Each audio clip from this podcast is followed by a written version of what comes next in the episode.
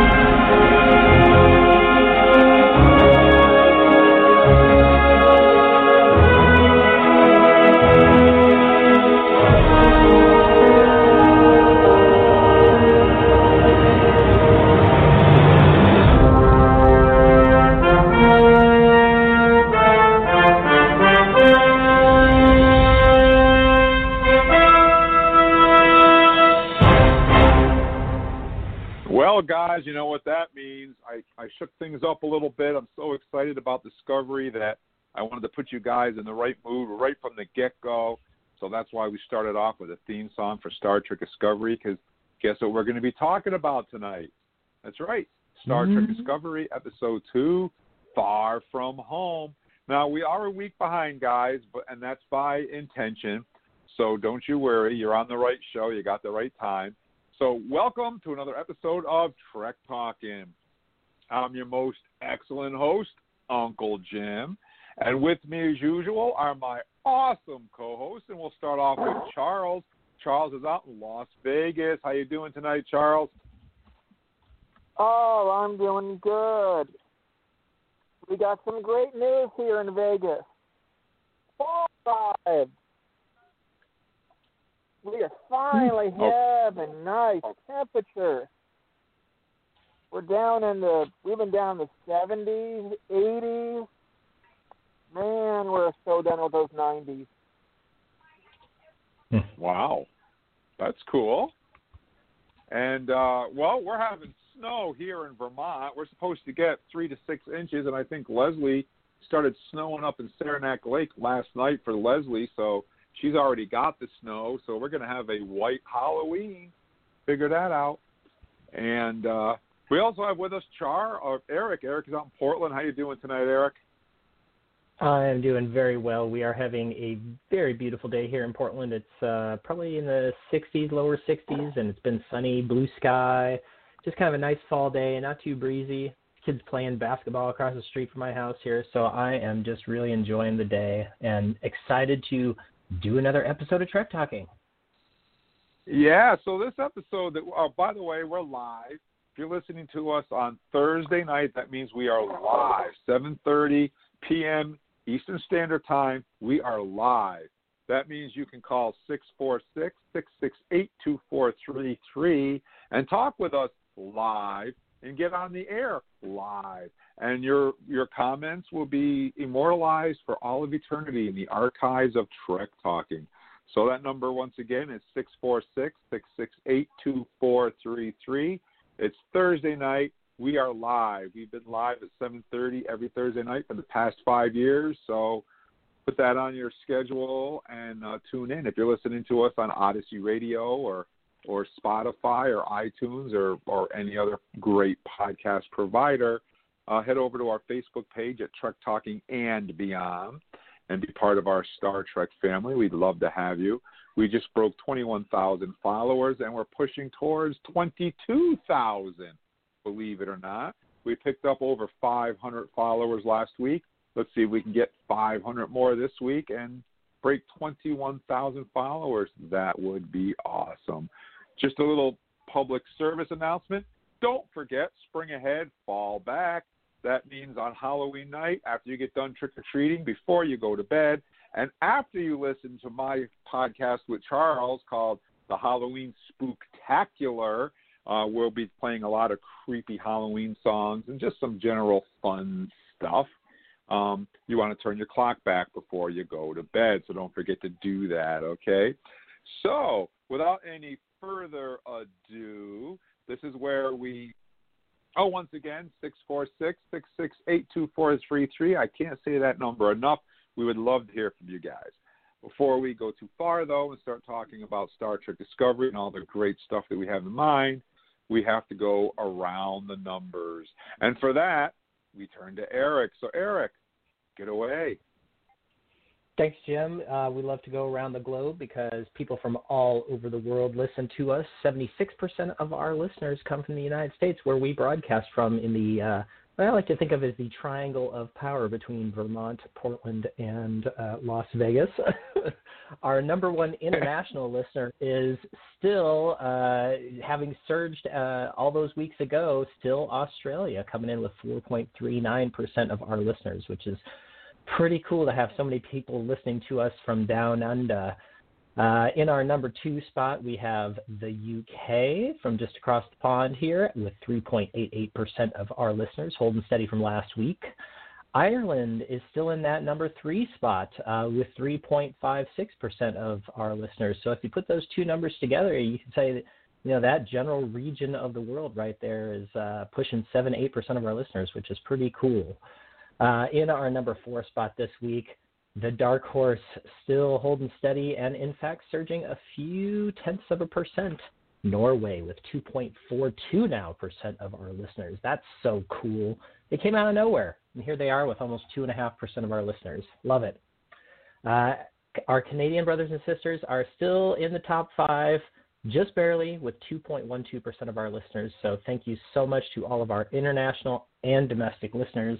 We love every single one of you, and it really means a lot to us that you download and listen to us live. Thank you so much.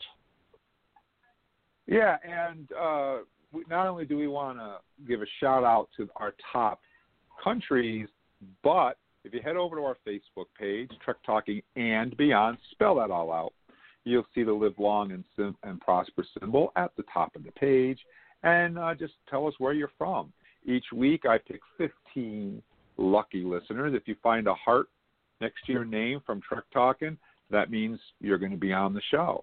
And what we do is I pick 15 names, and each one of us will send out a special thank you to one of our listeners personally from around the globe. They may or may not be from the countries listed in the top five. You never know. And that's what we're going to do now. So, Eric, why don't you start out with our fan shouts for us? Absolutely. I am so excited about these because we've got some fun descriptors from where people are from here in this list. We'd like to give our first fan shout-out this week to Latoya Lacasa, who is from the Caribbean, from Jamaica, live in Barbados. I love that description. That's so cool. Thanks for listening to us, Latoya. We'd also like to thank Dana Ludwig from Zwickau in eastern Germany. It's so awesome to have people from Germany listening to us, too, right there in the center of Europe.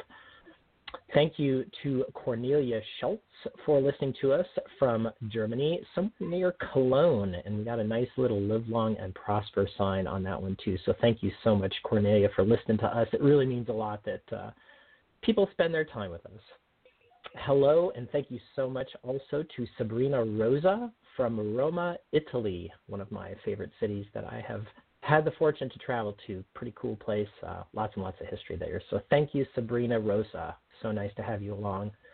And finally, thank you to, at least in my list, thank you to Kayla Shabri from Maryland here in the United States. Charles, who else is listening to us today? Perhaps we lost Charles. Oh, sorry about that. Got to get the mute. Oh, there he is. Hey, sounds like a Zoom meeting. I'm with you, Mike. That's right. We've got the Parker Post from Waterloo, Ontario, Canada. Frank Taylor from Norfolk, Virginia. I got some family north of you. Andy Pokes from Sutherland, North East England. Francis Palmer from Eastborough, England. Man, we got the English today. And Maria Moore from Ireland. Man, Jim got me in that continent quite a bit. Finish us off.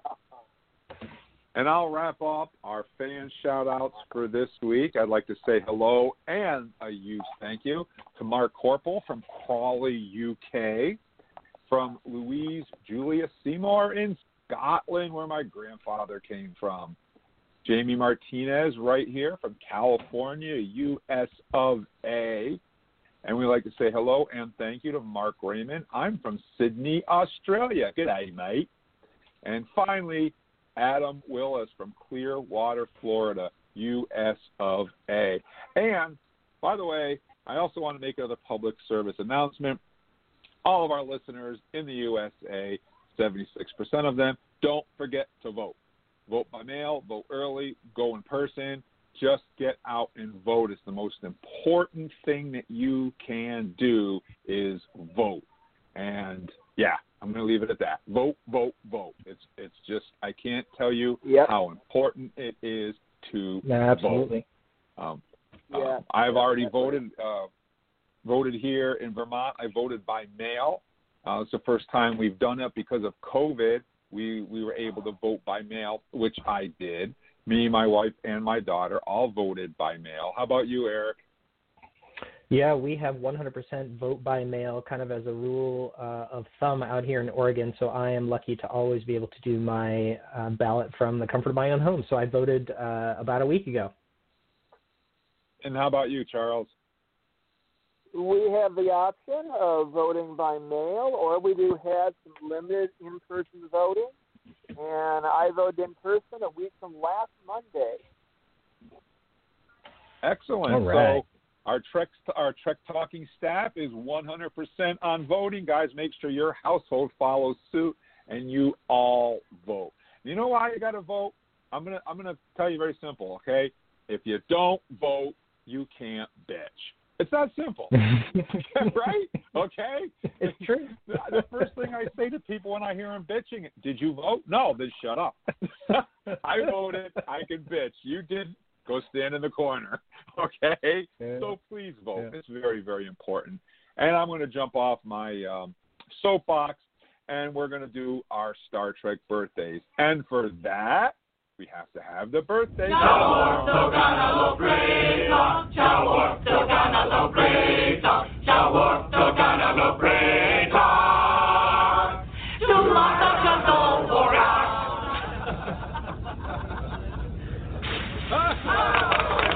That was not a Klingon song.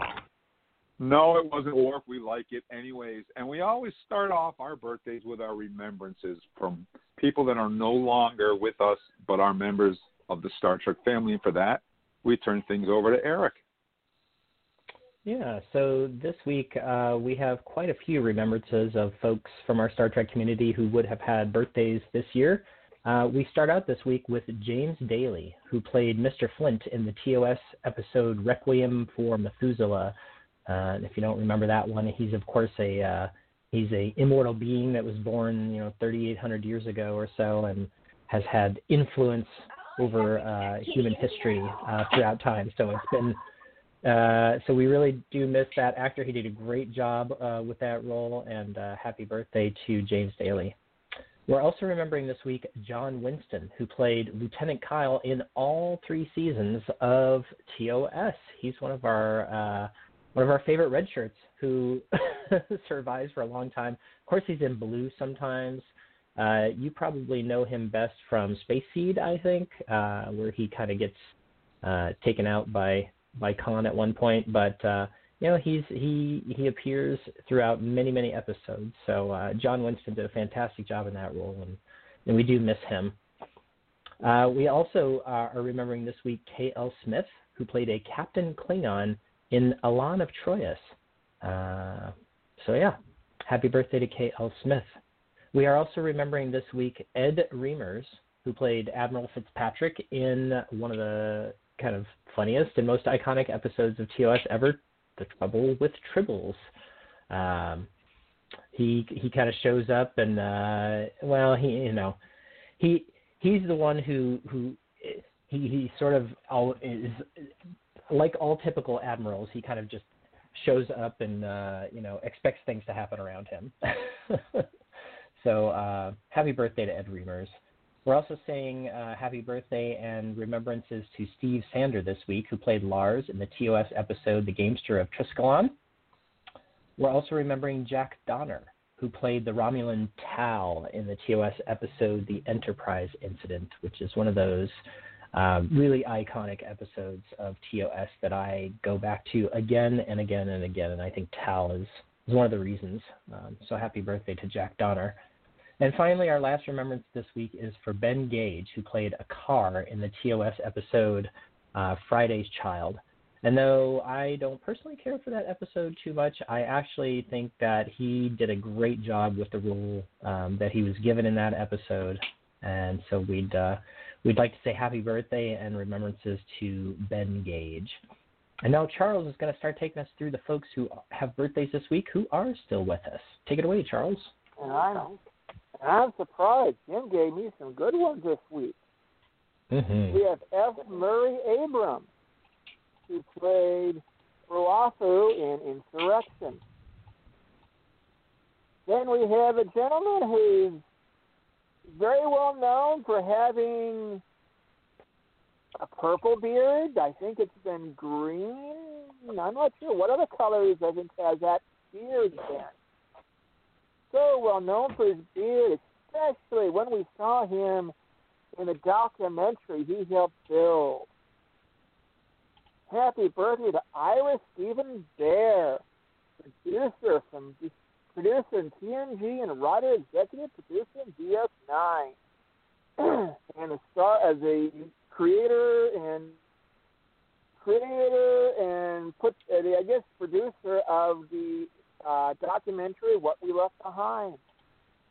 It was a great show.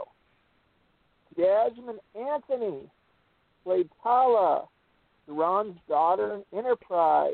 These are the Voyages.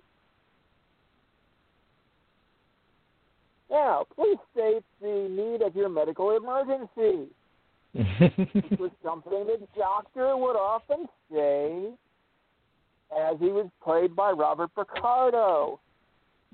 As we had our doctor on Voyager, and all the interesting situations he got himself through being a virtual doctor. And I know why this last one came to me.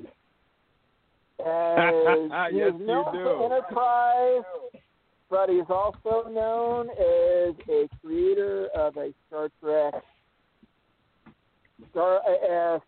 Captain Ed Mercer, also as a director, producer in a couple of popular cartoon series, and producer of the latest rendition of Cosmos. Played Ensign Rivers in Forgotten and the Articulation. Another than Seth MacFarlane. Oh, with those fun names, Jim, I wonder what's left on your list. Yeah, well, let me see what we have here. I think we got some pretty good ones, but you got most of the best ones. We got Bruce Mars, who played Finnegan in the TOS episode Shore Leave, and he also played the officer Charlie that was beamed aboard the Enterprise in the TOS episode Assignment Earth. I think most people know him as Finnegan, actually. We have Altunda Asani, who is the director and executive producer of Star Trek Discovery. And here's a good one for me. We got Gabriel Union, who played Nagarin in DS9 episode Sons and Daughters. I always do the Klingons. And that episode was one of my favorites, where Alexander shows up, but he must have got into the growth hormones or something, how he aged so quickly, but I don't know. Maybe Klingons age at a different rate than humans? Yeah, I don't know. But I love that episode. I love the character of Alexander. I love Worf's interactions with him. And I love how the rest of the Klingon crew in Martok deal with him. It's a great episode. And Gabriel played an excellent character in Garin. So happy birthday to Gabrielle Union. And now we got a toss-up here. Where do I want to go? Well, Halloween's around the corner. Go with her first. Yeah, I think I will.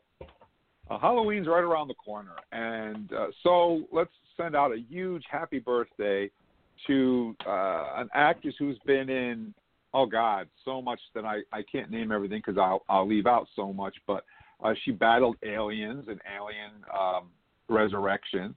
And she also battled creatures from beyond in Stranger Things.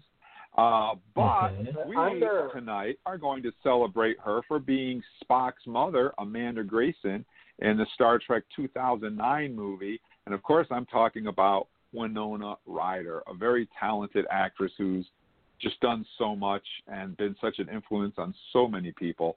Happy birthday to Winona Ryder. And that leaves us with the last, but definitely not least on the list. And, you know, Charles got Robert Picardo, who happens to be one of my favorite characters on Voyager until Seven of Nine showed up.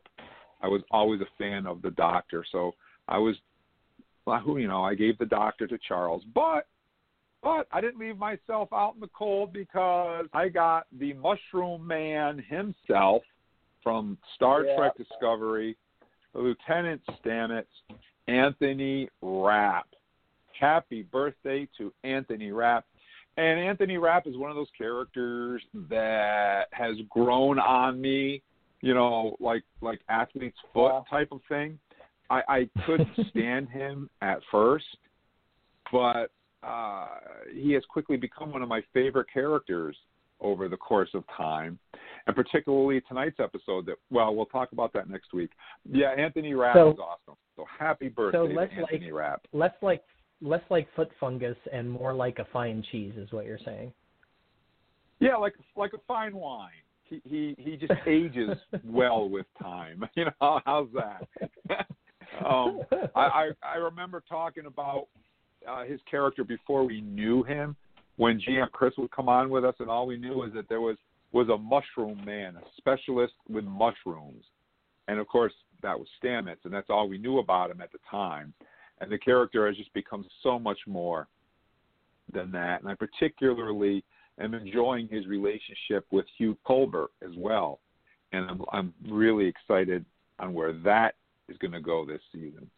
Now that he's done with his near-death experience and he's kind of swung the pendulum back the other way, and he's coming back into the Hugh that we knew before he died. So I'm really looking forward to see what those two fine actors do with those characters in season three. Oh, Jim, just wait till you read the Stamets book. The Stamets book. We got to finish Enterprise War. We got to finish Enterprise War.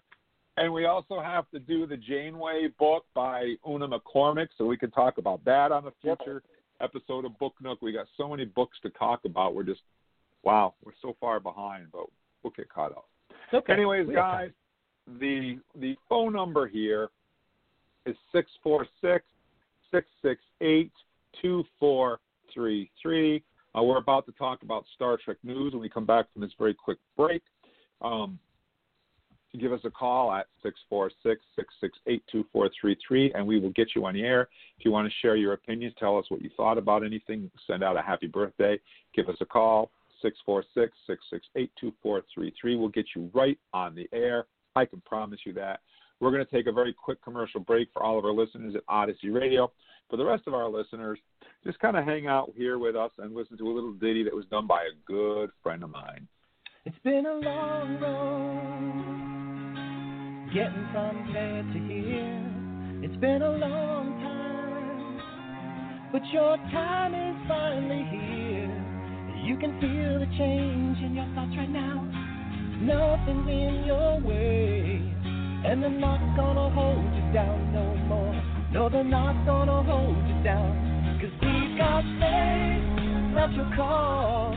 We wanna hear what you have to say. We got faith to believe in Trek Talking today. You got faith in your fingers. All you gotta do is down that we can reach us right now. We got faith, faith that you can hold.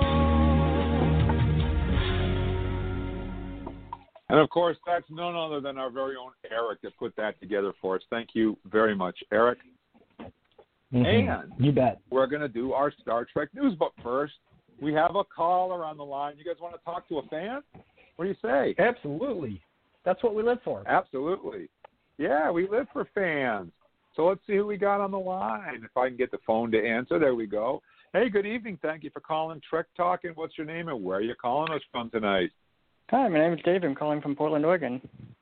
David. Hey, what's up, David? Hey, David. The cards finally. What? You got your Star Trek cards finally? Yes, yeah, they came in the mail. Yeah, thank you. Good, good, very, very good. And so this is where we do our Star Trek news, and I apologize for the soundbite. We're still working on it, but it's okay for now. It will suffice. News.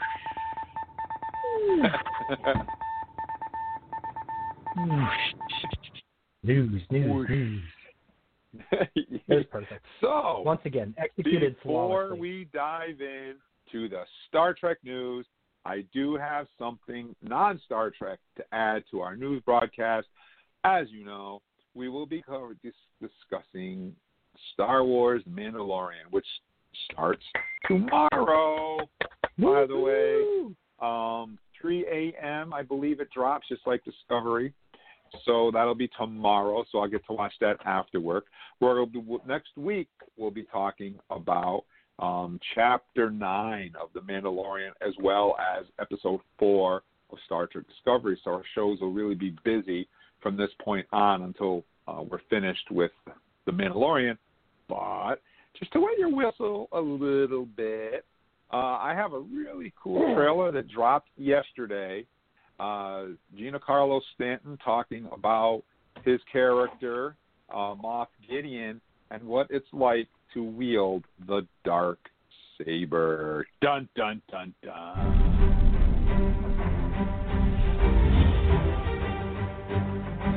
Lightsabers are the legendary weapon of the Jedi and Sith, both elegant and powerful. But one lightsaber is especially unique. Created by the first Mandalorian to be inducted into the Jedi Order, the Darksaber featured an angular black blade and rectangular hilt. Seen as the symbol of Mandalorian leadership, many have wielded this legendary saber. Following the fall of the Empire, the Darksaber is now in new hands. How did he acquire it? What are his plans for it? All I know is that this time, the dark saber is properly where it belongs. This is my tool. This is like my right arm. I'm so happy to have this. Mandalorian, October 30th, Season 2. Moff Gideon says, watch. I am so excited to be with you today.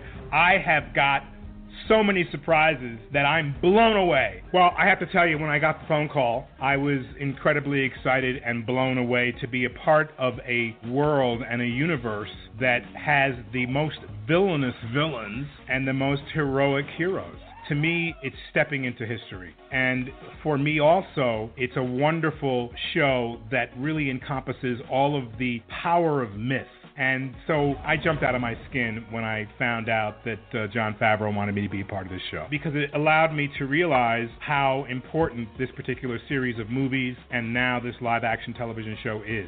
Fans went nuts, specifically and especially when they saw the tip of that angular blade of the Darksaber reveal itself through the door of my TIE fighter and me following my handout, they went crazy. One of my favorite moments of the show, because of the physicality of having to come out of that burned out TIE fighter, but the heroic nature and feeling of, I've survived this crash, and not only that, here's a little teaser and surprise for you. They hinted at it and certainly helped me to understand how powerful it was, and I had to learn how to hold it properly, how not to let my wrist bend. Keep your wrist strong. And normally, if you're right-handed, you put your left hand on top.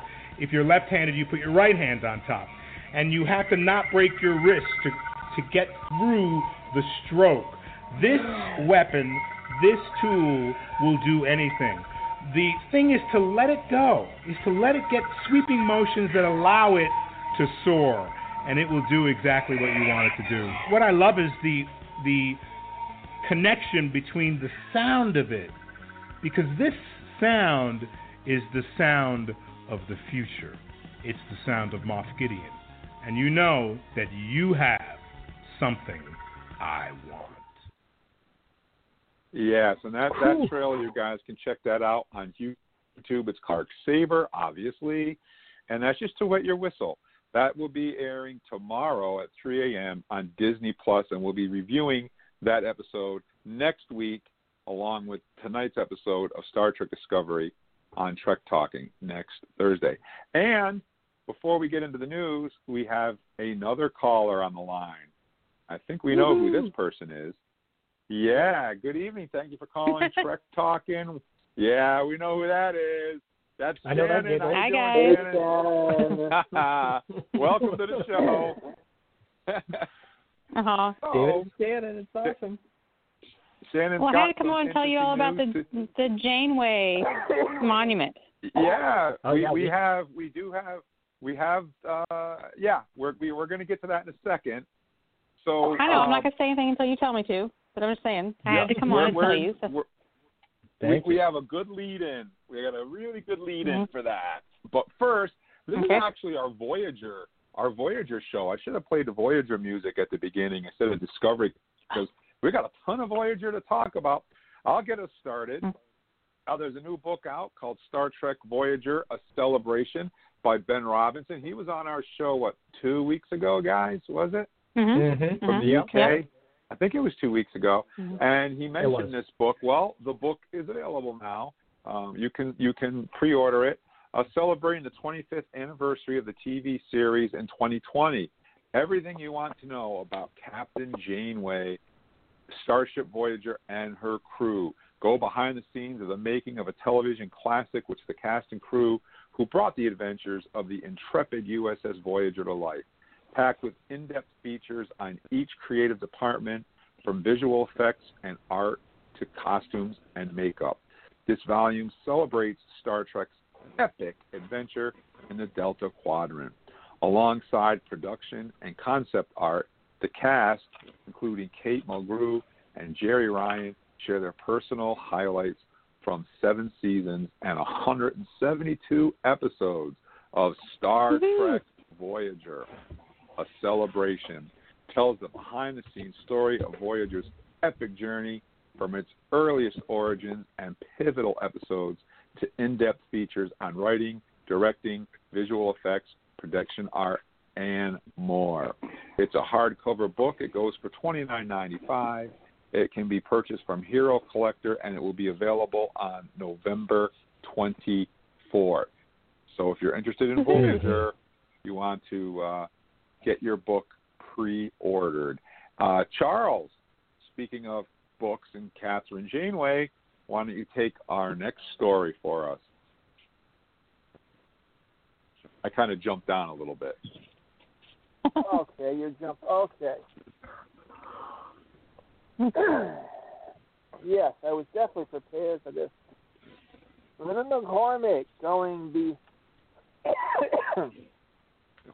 beyond Voyager, the autobiography of Catherine Janeway.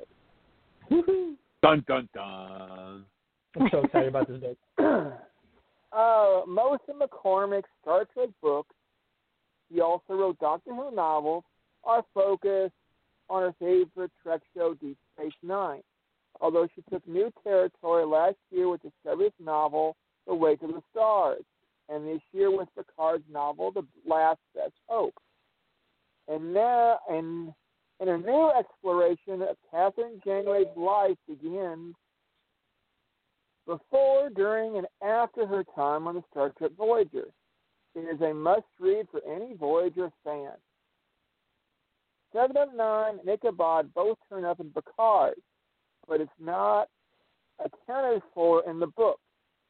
Did you know that this was happening when you were writing it? I must have known because I wrote the book after I wrote The Last Best Hope, which is my Star Trek Picard novel.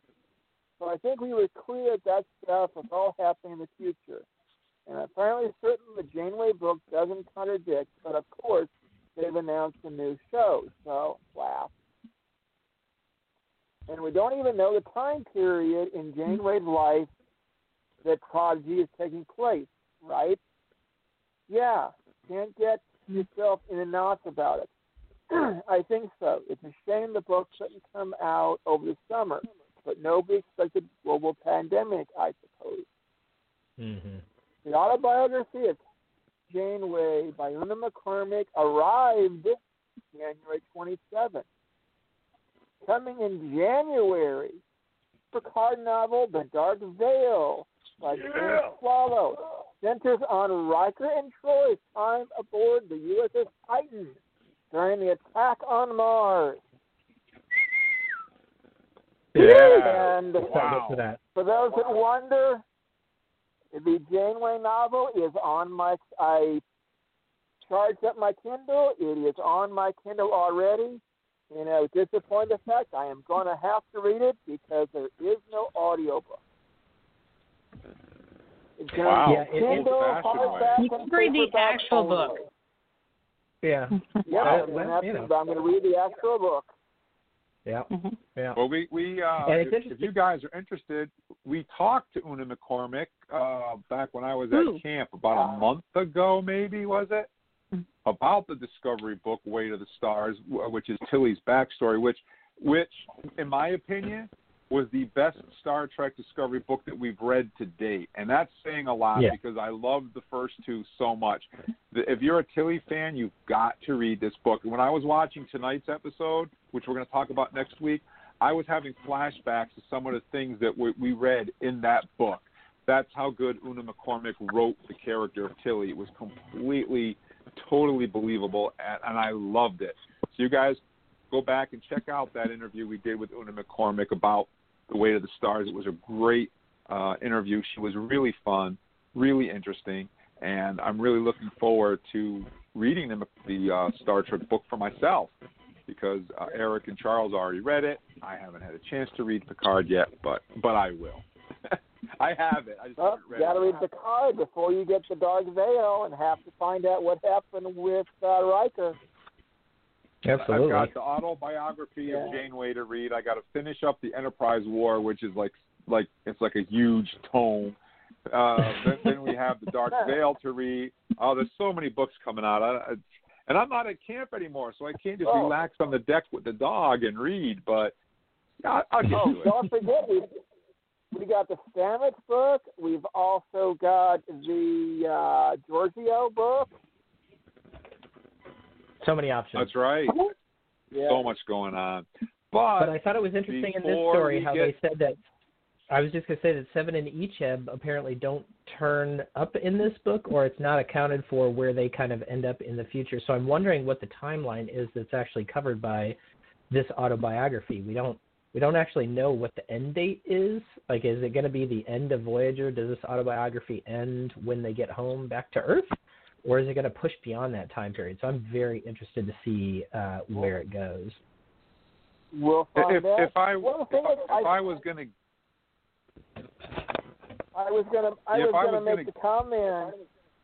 Go ahead, Jim. If I was going to guess, I would say that it would stop at her being an admiral in Star Trek Insurrection, because that was technically the last time we saw her in the Star Trek universe, because Picard happened so far in the future and Prodigy hadn't been even invented yet. So I would think it would stop at the events leading up to her becoming an admiral. That would be my guess. Mm-hmm. Yeah. Mm-hmm. What are you going to say, Charles? I was going to say, I think that two of these biographies are probably going to end up having addendums put into them. Mm. Because not only do you have missing elements now from Janeway because of Prodigy, you also have missing elements from Picard's autobiography as well. Yeah, that's true. So I wouldn't mind. I wouldn't be surprised seeing both of those having extra things added to them, and I'd love to see them added to later on. That would be cool if they issued like little thin addendums to those to kind of correct the issues, just to sort of align the books more, since that has been their trend lately. You know, we've talked about how a lot of the books and comic books and stuff have been canon adjacent, and so I think the general goal is to lend authenticity to all the written work by keeping it as in line with what we've seen on screen as possible. Well, we have Shannon on the line with us, and Shannon was at a very special event that she's going to share with us. But before we do that, Eric gets the dubious pleasure of our final story for the night. And before we go any further, I just want to say something that I forgot to say at the top of the hour. All the stories that we talk about on the show, you can find the articles in their entirety on our Facebook page at Trek Talking and Beyond. I just kind of paraphrase them to give you guys the biggest news. But there's a lot more in these articles than what we cover on the show. So if you're interested, please go to Trek Talking and Beyond on our Facebook page, and you can read the complete articles, including the one that Eric is just about to tell us all about. And this is so exciting to have Shannon on the line. Thank you so much for calling today, Shannon, because she was actually there. Kate Mulgrew talked Star Trek Prodigy and Voyager Legacy at Captain Janeway Monument Unveiling. That's right, folks. Star Trek Voyager established that Captain Catherine Janeway was born in Bloomington, Indiana on May 20th, 2336. A monument was erected in her honor, and Star Trek Voyager star Kate Mulgrew appeared via remote at the event and answered some questions about Voyager and Prodigy. She said, "I'm not often rendered speechless, but at this moment I am. How many people have such a marvelous thing done in their honor, in their memory? It's a wonderful comment on Janeway's legacy. And hearing you all speak today is deeply moving to me, to realize that Janeway has had such an important role in your lives, and I think in cultural history. It's not only terribly affecting for me, but it makes me want to go forth in a new way, and I'm doing that with Prodigy. But this recognition is something extraordinary to me, and I'm deeply proud to be honored in this way. So when Alex Kurtzman presented me with this idea, I wasn't entirely sure. And then over the months, the conversation evolved into what we could bring to an entirely new demographic of watchers. This being, of course, young people and their mothers and their grandmothers. There will be crowded living rooms. I thought the idea of bringing this to young minds is too exciting, too provocative, and too promising, and that is what sold me in the end." So, Shannon, it must have been a really special experience to have been there and to have had, you know, not only the unveiling, but this sort of pop-in by Kate Mulgrew. Can you tell us a little bit about what the experience was like? Sure. Well, it's funny because the last event I went to was actually when I got to meet some of you all at the Star Trek Picard premiere. And so this, realistically, this is my first thing that I've been to, like a big thing since then. And so I almost didn't go, but it's realistically less than 2 hours away from me, so I had to go. Of course. It was supposed to be in May when, you know, Janeway's birthday is, but because of COVID, they pushed it back. So they had this whole thing, and it apparently there were two different groups that were working on it separately. And then they found out they both were working on it, and they had to get CBS's permission. They had to get Mulgrew's permission because it had to look like Janeway, but not like the actress. It has to be representation, so it can't. Yeah, I can't look exactly like her. So apparently, CBS and the actress had to sign off on it. But when I knew from talking to people last week at the virtual Star Trek Con that Kate Mulgrew was probably going to be like zoom in, but she was very funny because she's in California. She just became a grandmother, so she's out there. And she's like, everybody's wearing different costumes. Oh, I'm sorry, uniforms. And it's like I was wearing my dress whites, which are not very warm. Okay? But I had to wear my dress whites. It's an official function. And so she asked if it was warm there because everybody's wearing different clothes, and we're like, no. And she could hear us, which I appreciated because I didn't know if she could hear us. It was a pre-recorded thing or whatever, but she was actually talking to us. Cool.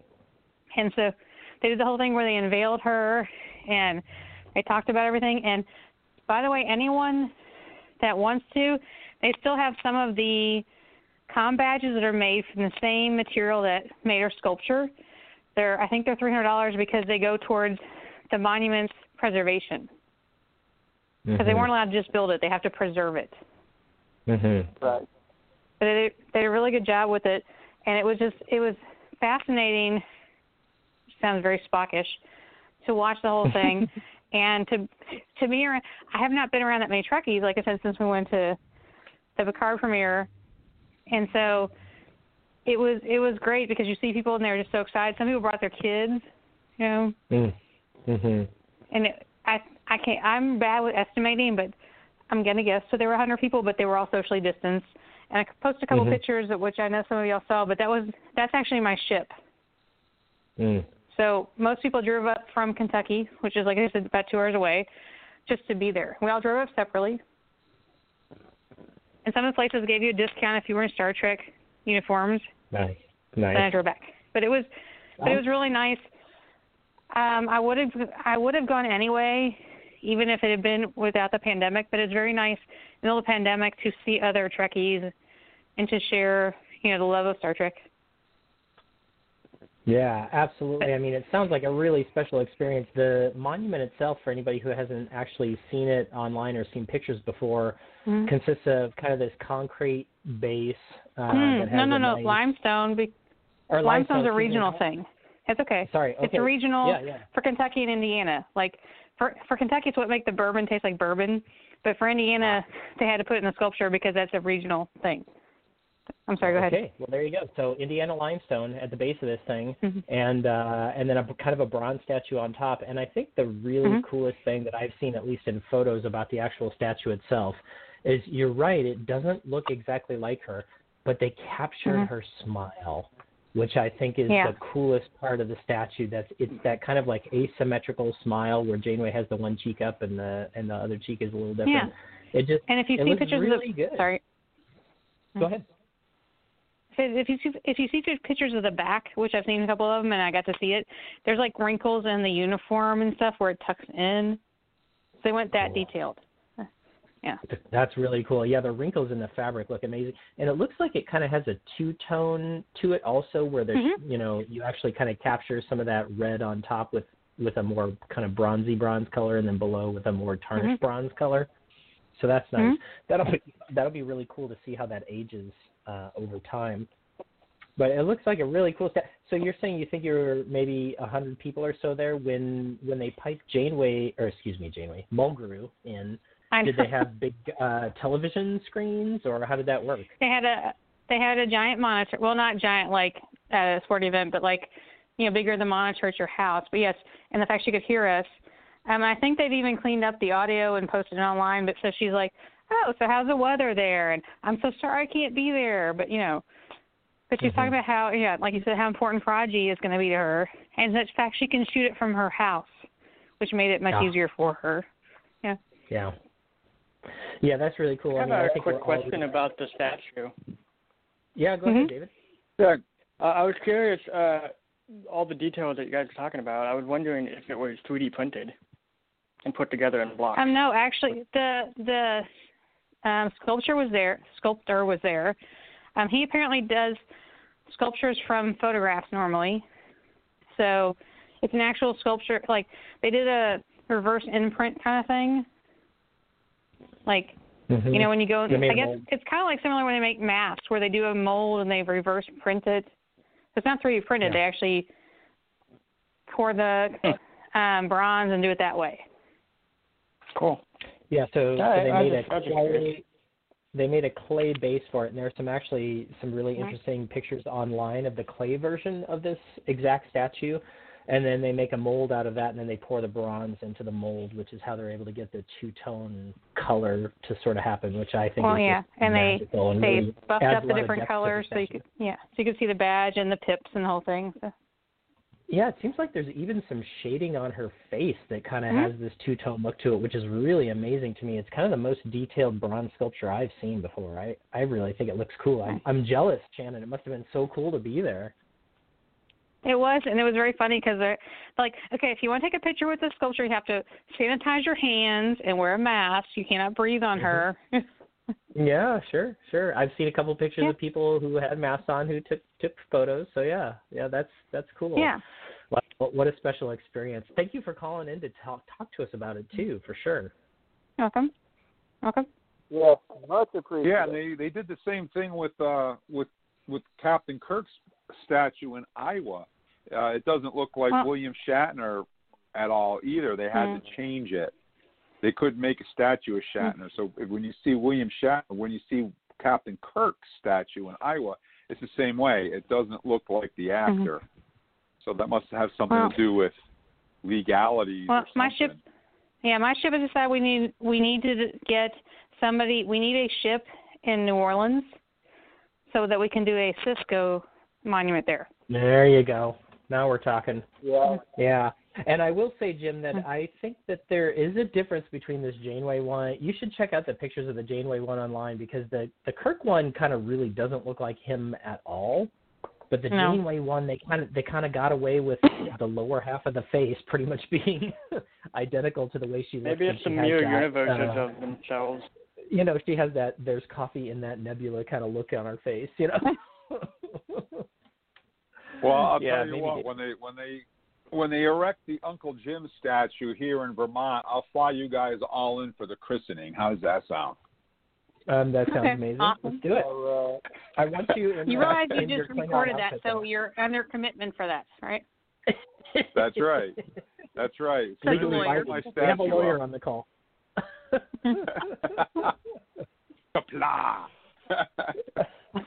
So, guys, I hope you're enjoying the show so far. We're not done yet. We're only halfway done because the best is yet to come. We started off with the Star Trek Discovery theme song.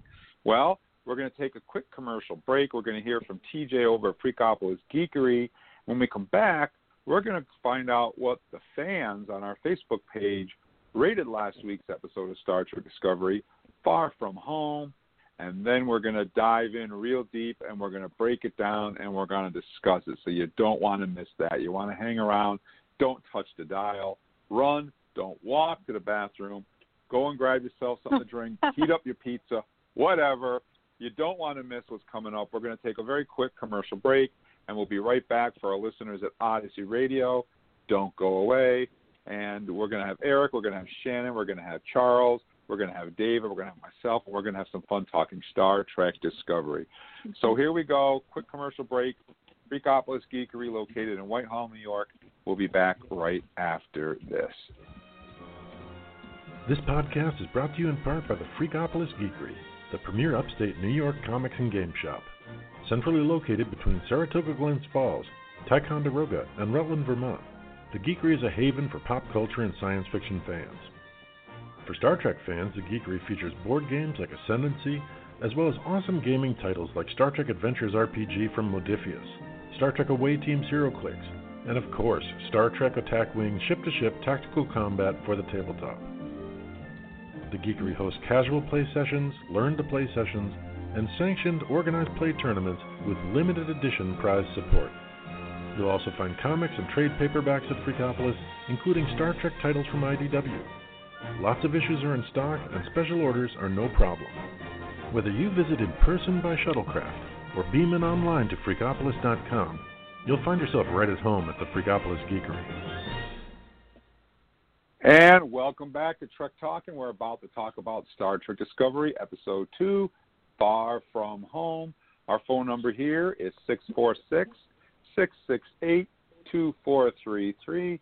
We have Shannon, we have David, we have Eric, we have Charles, we have yours truly, Uncle Jim, and we're going to have some fun breaking down Star Trek Discovery and just Trek Talk. And you guys want to be part of this. give us a call, 646-668-2433. We'll get you on the air. You can share your opinions.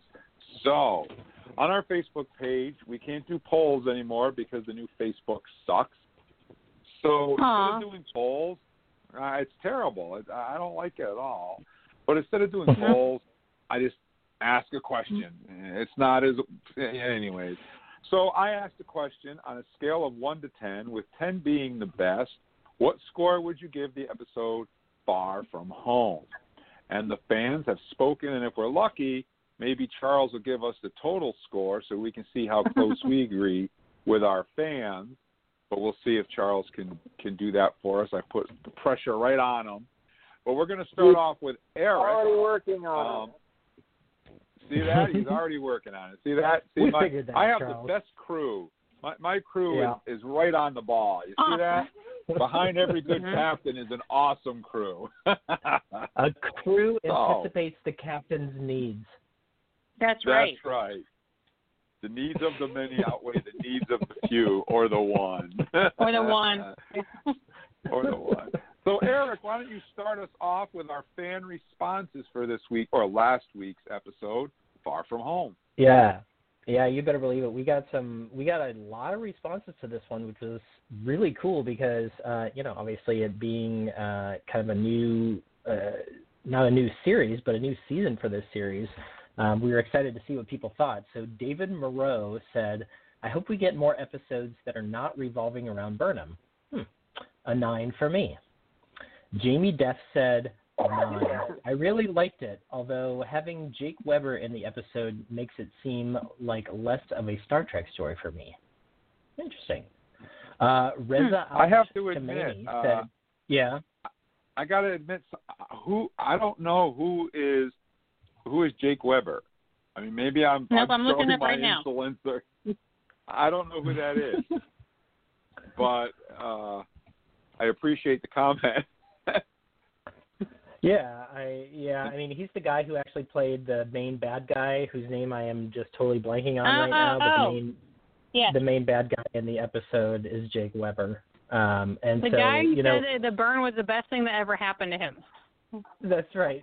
And, okay. I'm not. It could be because he's been in several other television shows. Most notably, he was in Homeland for a couple of years, and so I think people have kind of an association with his face of being in that one. So. It seemed like it pulled that particular person out of the Star Trek universe a little bit, but that's all right.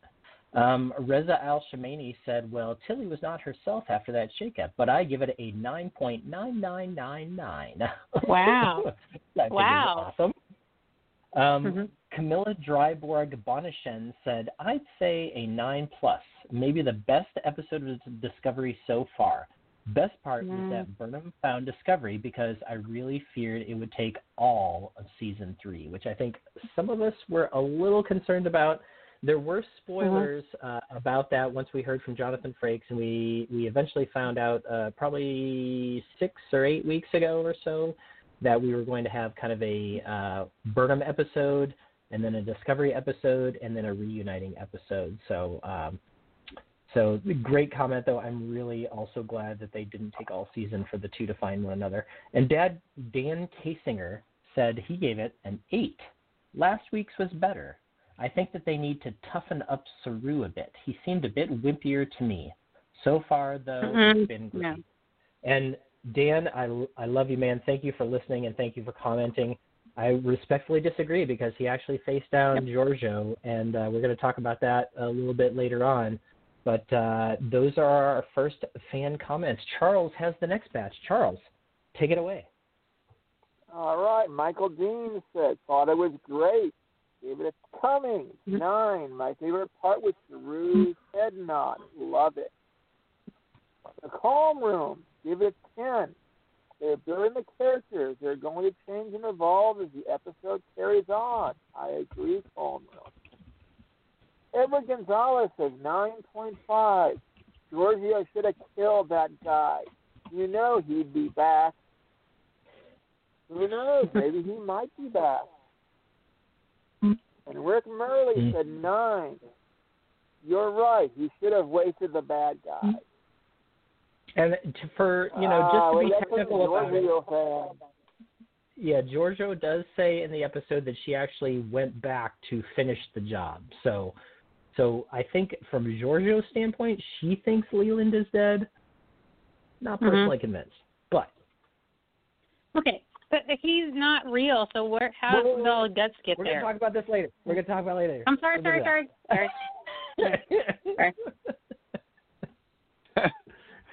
So I'm going to wrap up the fan comments here, and then we'll get back with Charles and find out what the fans scored the episode overall. So John Camrick McCain says 8.5. It'd be a 10 if it weren't for the evil space cowboy stuff. Too specter of a gun for me. Everything else worked great. John, that was my favorite part. I can't wait to talk about that when we get done here. I just loved it. And specter of the gun is kind of a soft spot for me. It was one of the first Star Trek episodes that I remember seeing, and I just kind of like it. So Richard Cardigan says, more of Giorgio, please. Good to see the rest of the cast back this week. A solid 7, better than last week. Ben Turner says, 7.5, good episode. Anthony Conley said, 10. You guys get all the good ones. I just get the simple ones. Like 10. I remember that last week you had like 5 or 6 of them. It was funny. And Thomas Roy Balbridge says, a damn 9.5. That guy was such an amazing asshole. Then Giorgio just went in there and punked him the hell out. Absolute bravo to all the actors involved. You go, guy. I couldn't agree with you more.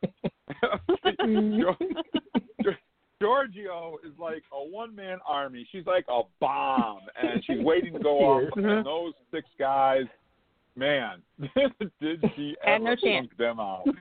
No chance. They were doomed. Just doomed. It's good stuff. They were just Thank you, Thomas. History. That was awesome. We take all these totals together. We get all these totals together. And we got too many decimals. We have 8.999933333. Heck, just call it a 9. Round it and call it a 9. Yeah. That's better than all the lower deck scores. Well, that's pretty high praise. It's a 9 compared to last week's 8.25. Which is higher, which is interesting. I mean, I think that's kind of goes well. Anyway, we'll talk about that. We'll talk about that after we talk about our own scores here. Yeah, so let's dive right in here and talk about it a little bit. I gotta find my sound bites, which I was working on before the show, because I gotta do something first though before we get started. Just to let you guys know, spoiler alert. That black alert, y'all. We are about to make the jump to some serious spoiler territory. There you go. There you go. Black alert, y'all. We are about to make the jump to some serious spoiler territory. That's good. So there you go. Will we from the Ready Room himself? So you guys can't say we didn't warn you, because Will Wheaton just did. I love it. So, awesome. Episode 2, Far From Home. I don't know where to start, actually, but let's start with a little clip called "Truth." This is a clip where Burnham and Book make it to the exchange. Book tricks her into walking into the vault. She gets caught in a force field. And then they shoot her with some... Hold on, this is last week, Jim. What? That's last week. That was last week. That was episode 1. Where am I here? I'm on there, buddy. I'm on the wrong one. I thought we went through this before. Quick, time travel. Nope. Yeah, where is that one? Oh, yeah, no, yeah, you're right. You're right, I'm on the wrong one. There we go. Yeah, so this clip is... Yeah. See, usually on Saturday, I take all the old clips out and put all the new ones in, but I was just busy and didn't get to do it. But I promise you, Saturday, after I get done shoveling the snow this week, I'm going to come in and I'm going to get sound bites from the episode that was on tonight and have it all ready for you guys next week. So you'll see an old bat that I am. I won't screw it all up. All right. So this first clip that I've got for you guys is called First Impression. And if you've seen the episode, you already know what I'm talking about. This is a scene where Saru goes and decides who he's going to take to make a first impression on the new world that they're about to explore. And, of course, he chooses Tilly. And here's the clip. No one's ever had to say what this is like or what this feels like. It's so weird. I mean, there's a giant hunk of planet hanging there in the sky. We had the time to figure out how all this works. Sorry, I'm talking because I'm scared. I know. Keep talking, Ensign. You know, on the ship I said the scans were odd or strange, but it's not true. It's just we're odd and strange. Not to each other. Mm-hmm. Thank you for asking me to accompany you, sir. Why did you ask me to accompany you, sir? I needed an engineer. The ship's full of engineers. Giorgio's an engineer. An engineer I can trust. She thinks I'm useless. She's concerned for Michael and lacks the self-awareness to control her behavior in such an unsettled state. We are introducing ourselves to the future. You, Ensign Tilly, are a wonderful first impression.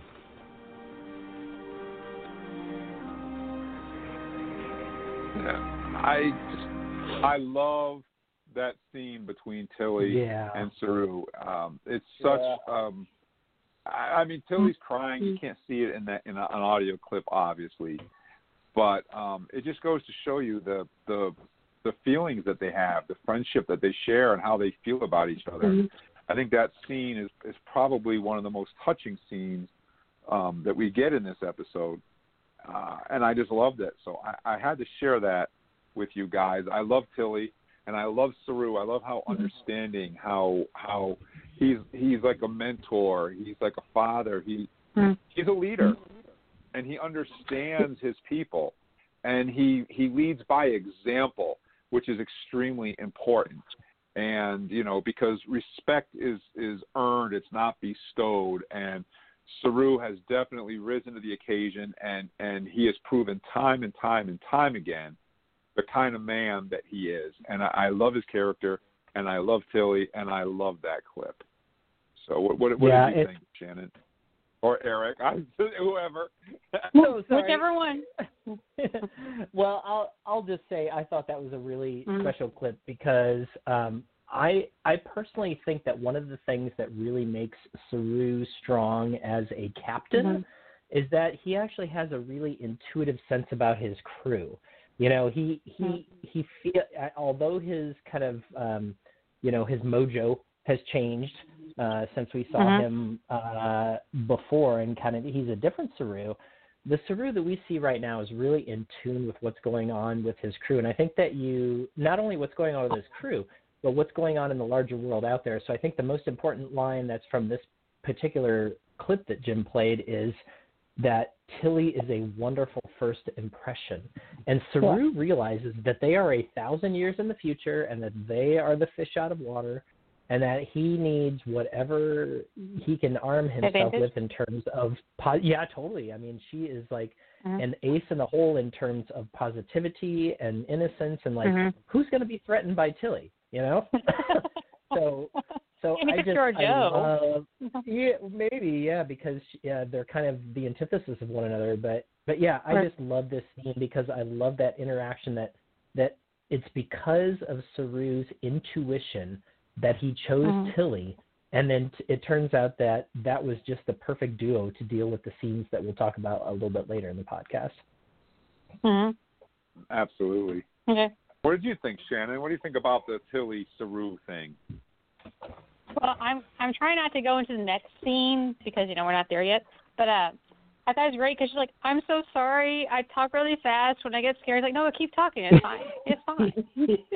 I think part of it was, you know, he used to be prey, and now he's actually a predator, so he gets both sides, and he gets the assets of everybody. Yeah. Mm-hmm. Because if you're only one or the other, you don't understand what's going on. But since he's been the person that's been the person that's scared all the time, he gets where she's coming from. And it's actually mm-hmm. a good thing because you should be afraid if you don't know what you're doing. Yeah, exactly. Or Giorgio just walks into something and she's like, I'm not afraid of anything. I'm like, yeah, that's not always the best way to go for things. Yeah, and he says something in one of the scenes that I don't think we're going to cover tonight, but he says something to her like, you know, I know you're afraid, but I just need you to keep it under control for right now.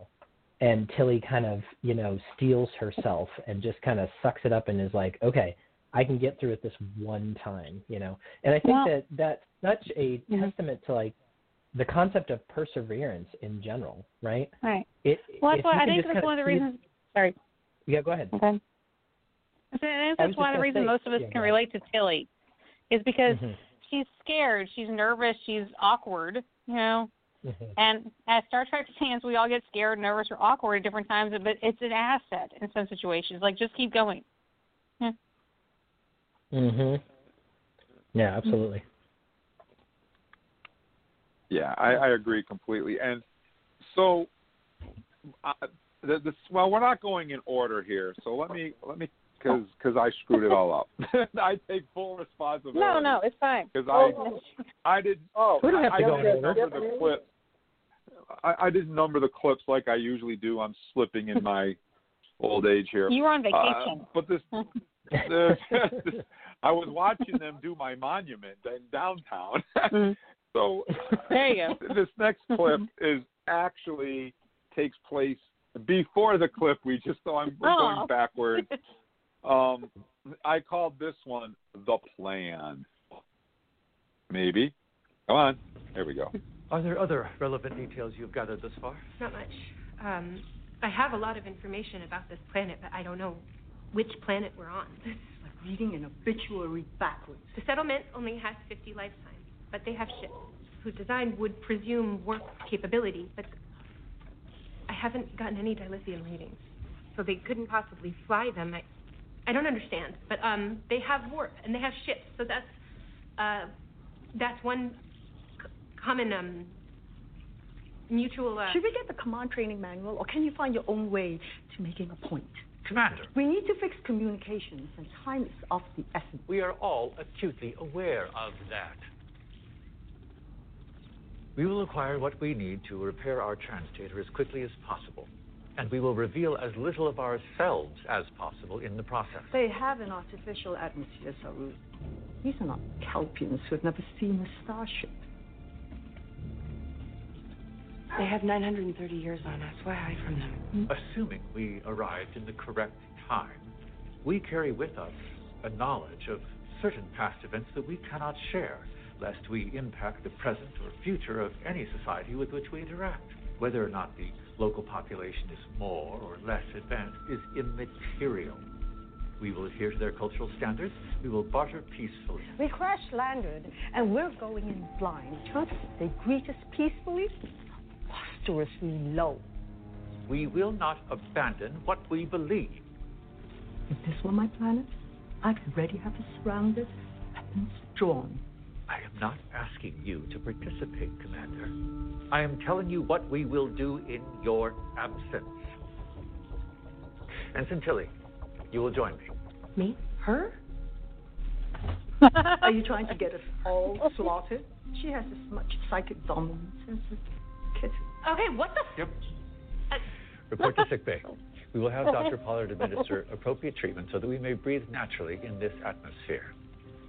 Commander Knott, I'm placing you in charge of the ship's repairs.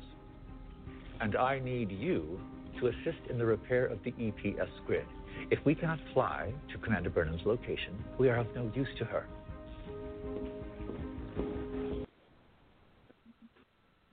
So that was a little bit out of order because that was the clip before the clip I just played, but that's okay. We can talk about that anyways. So I think that highlights Giorgio and what she thinks mm-hmm. they should do. Giorgio's like, well, let's just go in there and kick some ass and take some names. And Saru's like, well, no, that's not our way. And Giorgio's like, well, the hell with your way, it's my way. And Saru's like, well, listen, lady, it's my way or the highway. So you do what you want, but here's what we're going to do. And, of course, Tilly almost dropped another F-bomb. Not quite. Almost. Not quite. Not quite. Yeah. Almost. So yeah. I like that scene. I picked that scene because I think it shows Saru kind of coming into his own here, and he's taking control, and he's talking down Giorgio. You know, she's coming at him hard, and of course, let's not forget that she used to eat kelpians for lunch and dinner. To her, Saru is lunch meat. It's food, and he's food, and Saru isn't going to be having. He's prey, right? And Saru won't be having none of that. Saru's like, I won't be going there. Listen, this is what we're going to do. Deal with it. And he's not back. Or get out. Yeah, or get out. And he's telling her this is what we're doing, and, end of story. And I think he demonstrates in that scene, again, why he would make such a good commander. He understands his crew. He explains why he's going to take Tilly. He assigns Nan what to do. He tells everyone what they're going to do, and then he lays out the plan, and they execute it. And the good crew that they are, they follow his orders. So that's why I picked that scene, and I played him out of order. I'm sorry. No, that's okay, Jim. And I actually think one of the coolest things about that scene is where Saru says, I'm not asking, I'm telling. And he says that directly to Philippa Giorgio, Empress of the of the Mirror Universe. I mean, Saru just and what's interesting is the way that is shot when they're looking back at Giorgio is they actually show it from Saru's standpoint as if he's standing up on his tall hooves, right? Like because one of the things that you can tell about Saru is when he is confident. And when he is telling people what to do, he is standing at his full height. He's standing, up on his hooves and that sort of thing. When he is subordinate and when he's actually kind of having conflict with people losing his ganglia, he actually slouches and kind of has a totally different posture to it. So I love the fact that they shot this scene from Saru's point of view, looking down at Giorgio, who is a force to be reckoned with. There is no question. And yet, at the end of the scene, Starfleet values persist. Giorgio gives up her gun, and she's on board, man. And that just talks to the power of Saru to me. Yeah, Saru is the man, and hopefully he becomes captain. Eventually, we'll have to wait and see how that plays out. But we have to take our final commercial break of the night. When we come back, we're going to hear from Shannon. Aww. We're going to hear from Charles. We're going to hear from David. We're going to hear from you. Our number here is 646-668-2433. Give us a call, and we'll get you on the air. We're talking about Star Trek Discovery, Episode 2, Far From Home. Don't touch that dial. We'll be right back after this very quick commercial break. Trek Talking, all things Star Trek and beyond. Thursday nights, 7:30 to 9:30, all hailing frequencies are open. iTunes, iHeart, Stitcher, Spotify, Amazon, and wherever fine podcasts are found. Trek Talking, boldly going wherever your mind is willing to go.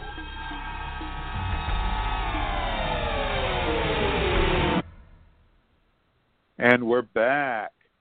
So, Shannon, what did you think about that last clip we played? Well, I definitely can tell that he's a different character now. And I know this is last week's episode, so it's no spoilers, but I can't imagine him being the captain when he was still prey, because his whole mannerism has changed. And I know this is out of order, and I'm sorry, but the fight scene, That would not have happened when he was prey. Mm-hmm. And so the thing was, he tells Tilly to get behind the bar because he knows she can't handle that. Yeah. But he and George just look at each other like, yeah, okay. And they go. Yeah. Hey, David, you've been awful quiet. What do you think so far? I'm actually trying to remember the episode from last week. Well, how about? I'm getting pictures here and there when you guys talk about it. I'm like, oh yeah, that's what happened. Okay. The fighting in the bar. Well, let's talk about the bar, okay? Let's talk about the bar because we all got to see this episode like almost a month ago, wasn't it? Yeah, it was.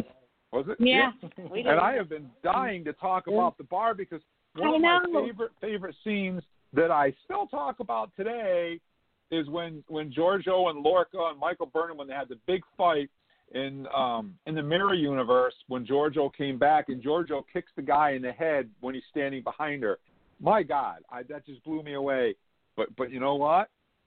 Giorgio even blew me away even more. The bar fight that they have in this episode, like one of our listeners said that it reminded him of Spectre of the Gun in the old Wild West. He's not kidding. Yeah. They actually have the bar doors that swing open, and they walk in, and Tilly and Saru get captured. They have a dispute, blah, blah, blah. Mm-hmm. Giorgio shows up. The guy shoots her 3 or 4 times, and she's like, well, what you call pain, I call foreplay. And her nose is bleeding, her eyes are bleeding, and then she turns it on. And she kicks the major ass, like in a way I've never seen. I mean, this woman is like a one-woman army. I mean, right? Wow. And I don't think I've ever gotten through an episode. Mm-hmm. Sorry. The best part to me, though, as awesome as Michelle Yeoh is and as incredibly choreographed as the fight scene is, which it was, to me the best part is at the very, very end when she's holding the gun to Saru. And Saru, well, wait, before I go there, there's a scene before that where Saru gets out his little spiny things and hisses at the guy and shoots these spines at him. I was like, oh my God, that's I so thought cool. That was a porcupine thing, like a natural reaction. I didn't realize he could aim them. No. I didn't either. Yeah, that was totally at the well, he aimed them and he got the guy, but which was really awesome. I mean, how did he even know that? I don't know. It was like. There, like the last time that he went through his transformation, everything was a surprise, and he didn't know what was going on, and then it all happened, blah, blah, blah, blah, blah, and all of a sudden he knows how to aim these spikes? What's up with that? Who taught him that? Yeah. He's been practicing the holodeck, apparently. I guess. That's right. Maybe. And, you know, actually, if you go into the books, Shannon, that's actually a pretty good description because he does have these training programs in the books that he goes into the holodeck and does that sort of thing. So maybe you're right. There you go. Oh, he doesn't even always go in the holodeck. He does it in his own quarters. Yeah, that's true. Oh, AJ, yeah, you're right. AJ's attacking. Hello to everybody. He's jumping on me now. You might hear him purring in the background. AJ is our gremlin. But anyways, the best scene in there is where Giorgio is holding the gun to Saru's face. And he's unarmed except for his little spiny things. And I don't know, do those grow back? Can he fire them more than once? I don't know. We don't know about that, but he just kind of stands his ground and he stares her down and just completely diffuses her. She's got the gun. She's got the power. She's in control. And he's ordering her to stand down. And for a second there, you're like, uh-oh, what's going to happen here? And she flips the gun around and gives it to Saru, and that's that. And that, to me, was the moment that was the biggest one to me, other than the incredibly awesome fight scene. But, yeah. Well, what did you think, Charles? I think that, wow, kudos to the fight coordinators on that scene. That scene was so well done, so much action. and we really get to see what kind of character Giorgio is. And she is still a big, extremely powerful fighter. And see how she defends herself. Yeah, and makes a comment. I get it. She's a very good action actress. I'd be curious how much of that scene was done with the actor and actresses and stunt people. But that still just was so well coordinated. And I wouldn't be surprised she's an action person, right? Mm-hmm. Oh, yeah. I mean, Crouching Tiger, forget about it. She's like a Jackie Chan level. She's made for that. Yeah. Fighter. Yeah. Yeah, totally. You think Giorgio will become the villain in the later season? Well, let's talk about this a little bit right now. This is a good opportunity to bring this up. First of all, I think Star Trek fans, I think we are so fortunate to have an actress of Michelle Yeoh's caliber involved in Star Trek. I really think that we're so fortunate to get to watch her in Star Trek every week. It's incredible because she is an incredible actress. And my God, when it comes to action scenes, you're never going to beat her. She's that good.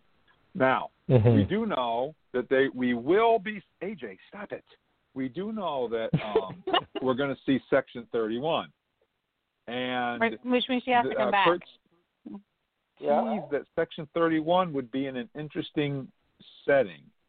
So maybe we've all been going the wrong way because time travel is outlawed in the future, but it's not outlawed in the past. So maybe, maybe, Michelle Yeoh or maybe Giorgio is going to get Section 31 going in the future to help get Starfleet and the Federation back on their feet and do the things that Starfleet and the Federation might not be doing, because she did make comments about how she's going to love the opposite of Saru. Right. Yeah. So, we might actually see Section 31 taking place in the future as well. And who knows, maybe Ash Tyler finds some way to get into the future to be in the show with her instead of her finding a way to get back. Who knows? Yeah, you can't get rid of Ash. But listen, we have a caller on the line, guys. Now, I'm going to try to answer this, see if it will come through. Good evening. Thank you for calling Trek Talk. And what's your name and where you're calling us from tonight? Hey, it's Nate.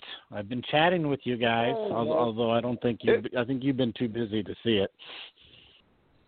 AJ, get down. This cat. Thanks for joining us, Nathan. It's great to hear you, man. Yeah, what's happening? Yeah, I figured my battery's almost dead, and I was like, well, I'll call. He said that was the last commercial, so the battery may still stay long enough to finish the show. So I'll give a call then. So that's what I did. Excellent. Glad to have you. So for anybody who doesn't know, Nathan and Shannon and Charles and I all met up with each other at the Star Trek Picard premiere last year, and it was a blast. And this year. Oh, it's this year. Oh my gosh, it was still this year. You're right. So it's great to have all of you guys on the line at the same time. It's so cool. Well, what about me? Yep. Well, you didn't come. Jim, we love you, man. Come on. You're the see that? I'm an old CEO. But I'm just saying, it's nice to have Nathan and Shannon and Charles on the phone at the same time. Oh, okay. And Eric. So I do have another clip I want to play for you guys here. This is a clip that Eric and Charles both requested. I think it's a really good clip, and it's just called Reno, and I think you'll know why. Oh, love Reno.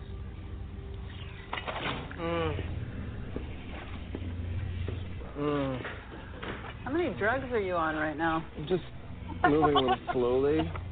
As a person in great pain would move, as I know all too well.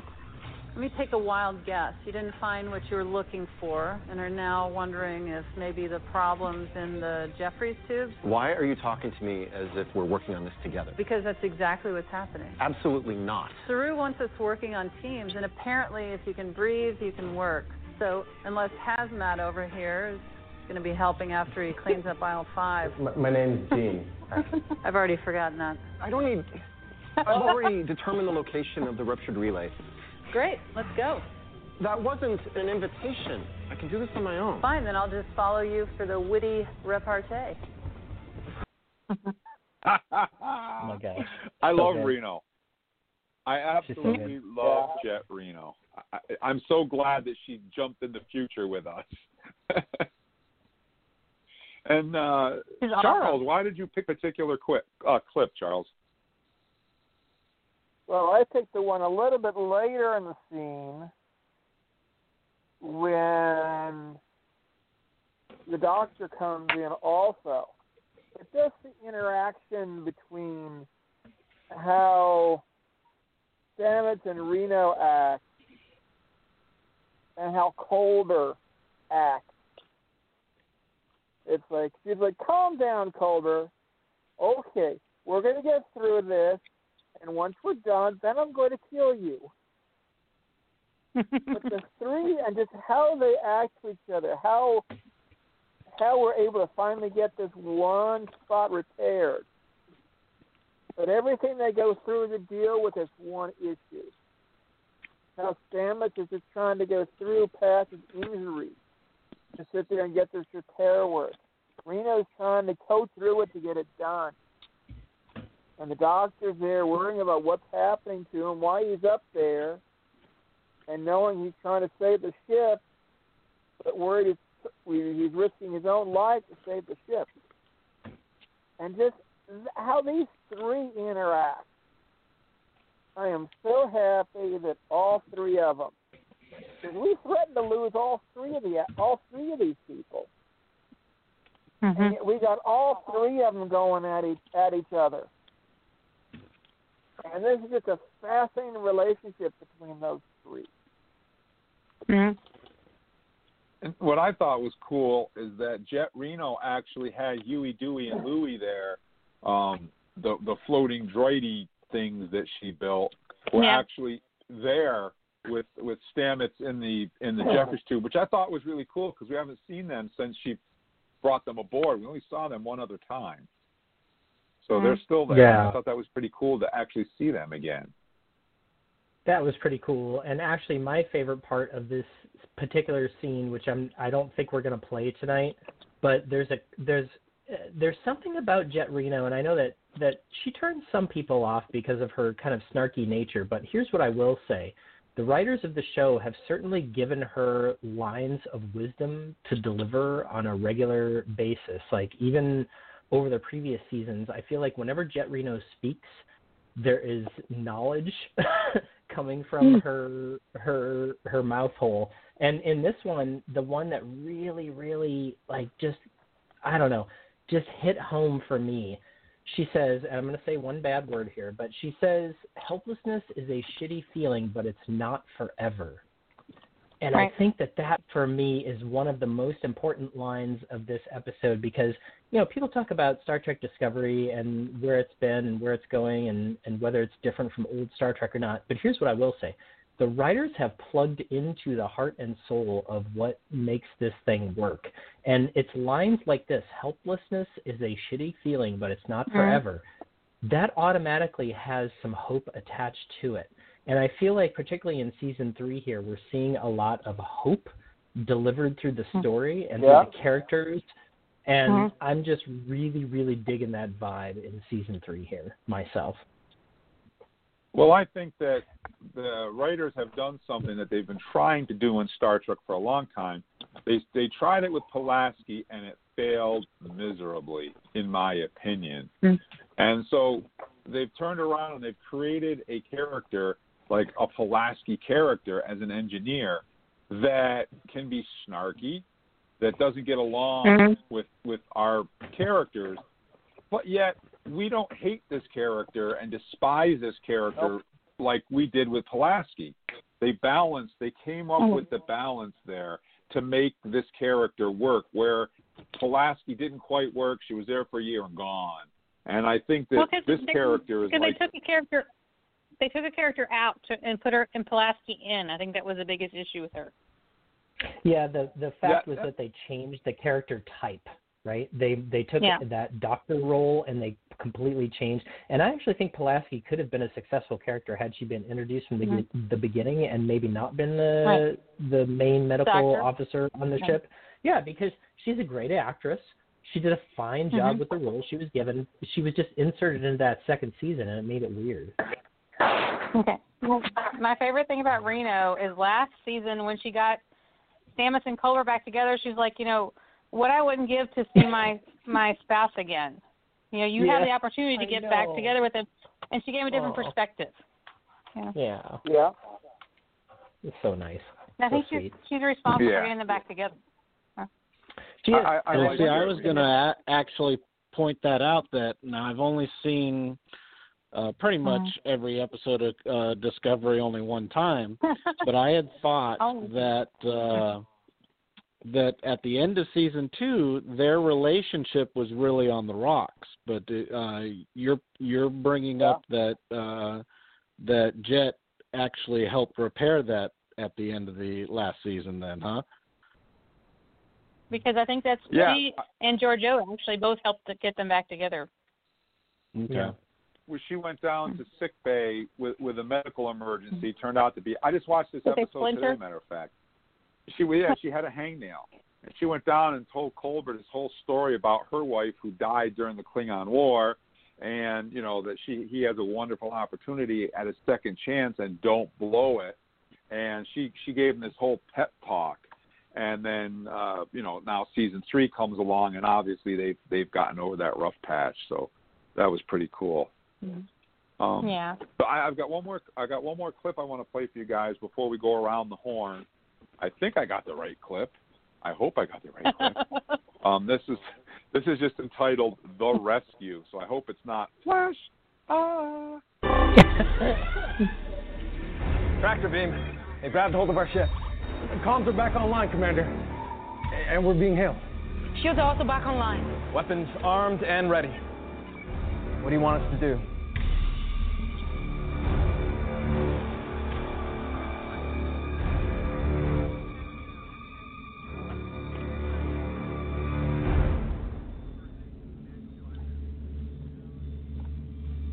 Open a channel, Mr. Bryce. We will face whatever or whomever has come for us together. Channel open. On view screen, please.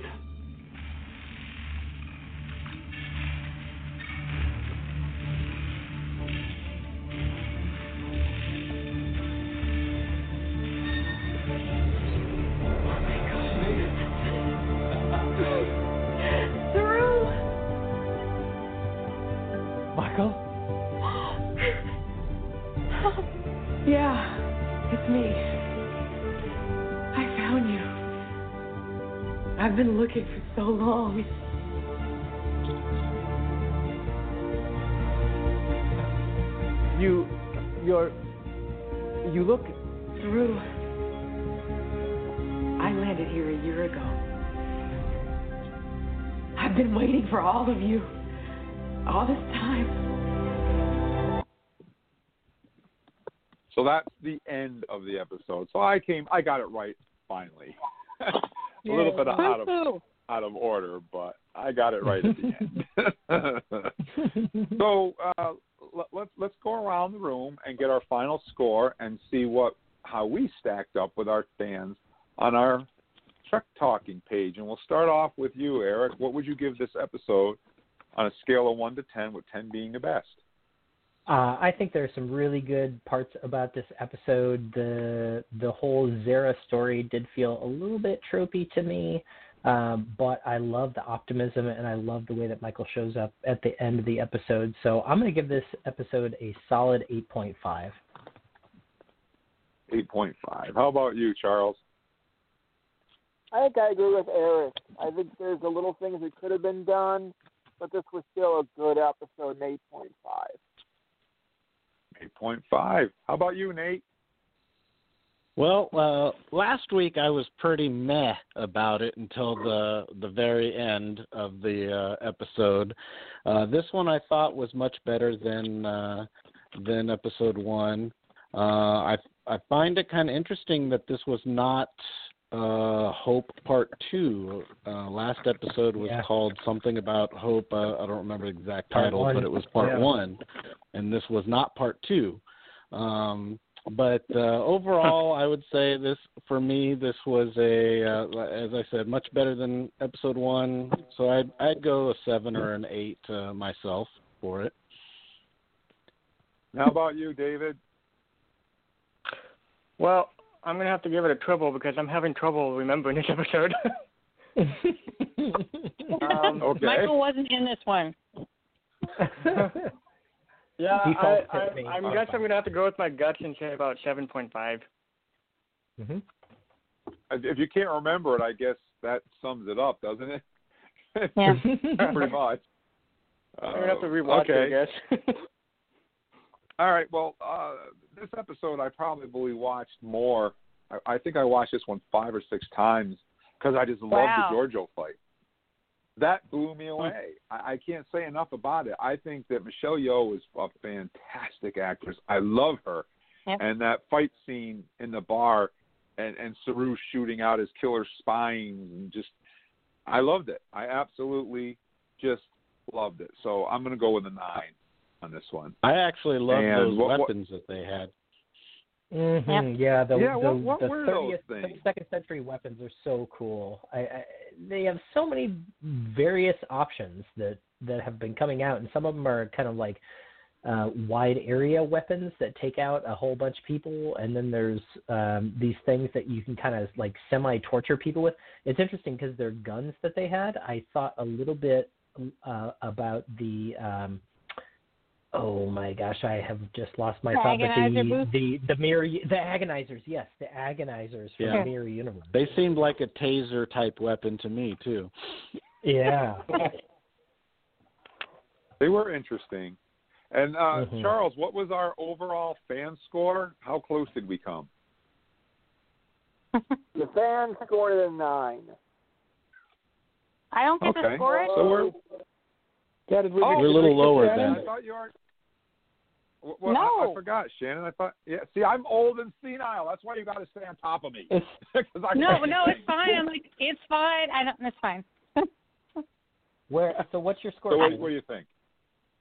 Well, I it's going to be a lot higher than your rolls, but, you know, Lower Decks was kind of not really my thing. This is a 9.3 because it reminds me why we like Starfleet. Like, they go to their values no matter what.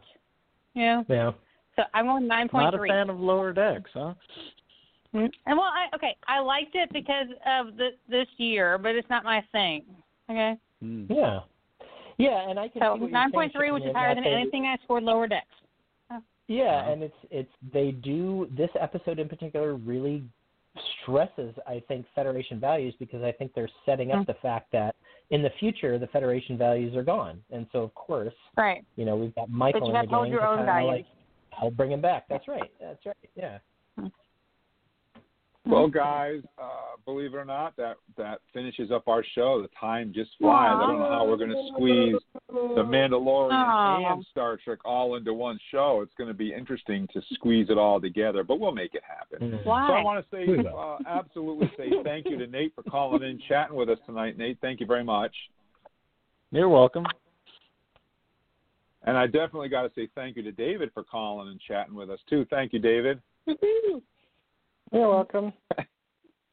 And, of course, we forget Shannon because Shannon got to call in and share her experiences at the Janeway Monument unveiling. So thank you very much, Shannon.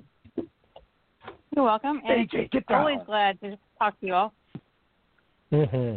And, of course, what would Trek Talkin' be without my awesome Trexperts? Thank you for hanging out with us tonight, Eric. You better believe it, guys. It was so fun to hang out, and thank you, all 3 of you, for calling in. It was so cool to have 3 people on the line tonight. Uh-huh.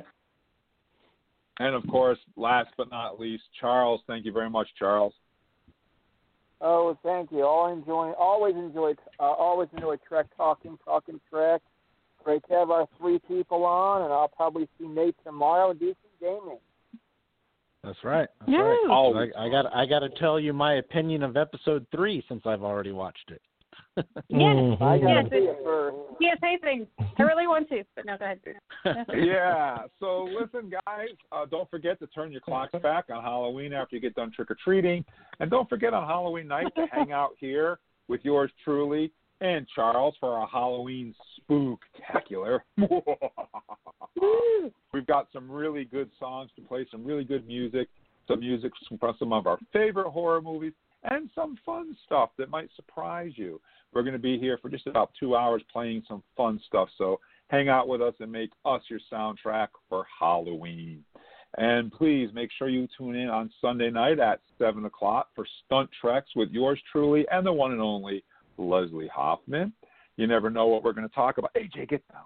You never know what we're going to talk about, but we usually end up talking about Planet of... My cat is just being terrible. He's a maniac. We always end. He is. He knows the show is almost over, and he's going to be a pain. She's right a queen. As a queen, we usually end up talking about Planet of the Apes somewhere along the line. So you want to make sure you tune in for Stunt Treks with Leslie Hoffman and myself. Please visit our Facebook page at Trek Talking and Beyond. Spell that all out. Tell us where you're from. We'll get you on the air. Absolutely. I'm the most excellent host, Uncle Jim, saying hailing frequencies are closed. Please stay safe and be good to each other. Good night, everybody. Good night. Good night. And vote. Personal log, Commander Michael Burnham. Started 865-211.3. Automatic transmission to USS Discovery, wherever or whenever it might be. I'm sending this message because you need to know what I've learned here. I hope that by some miracle you will receive it someday. 700 years after we left, their lithium supplies dried up. The Federation trialed alternative warp drive designs, but none proved reliable. Then came the burn. No one knows how or why it happened, but in an instant, all dilithium went inert. Any ship with an active warp core detonated. Federation as we know it disappeared overnight. It's now just a shadow of its former self. We didn't give everything for this version of the future, and I'll be damned if I let it stand. I've become a courier. I transport goods in exchange for dilithium to keep exploring sector by sector, searching for clues as to what caused the burn, answers that might help to bring the Federation together again. Wherever I go, I look for you, my friends. I listen for any sign of your arrival, but communication remains severely limited. Even if I did find you, I know it would be different, because I am different. But I will always love you. I've had to accept I may never see you again. You can love someone and still let them go.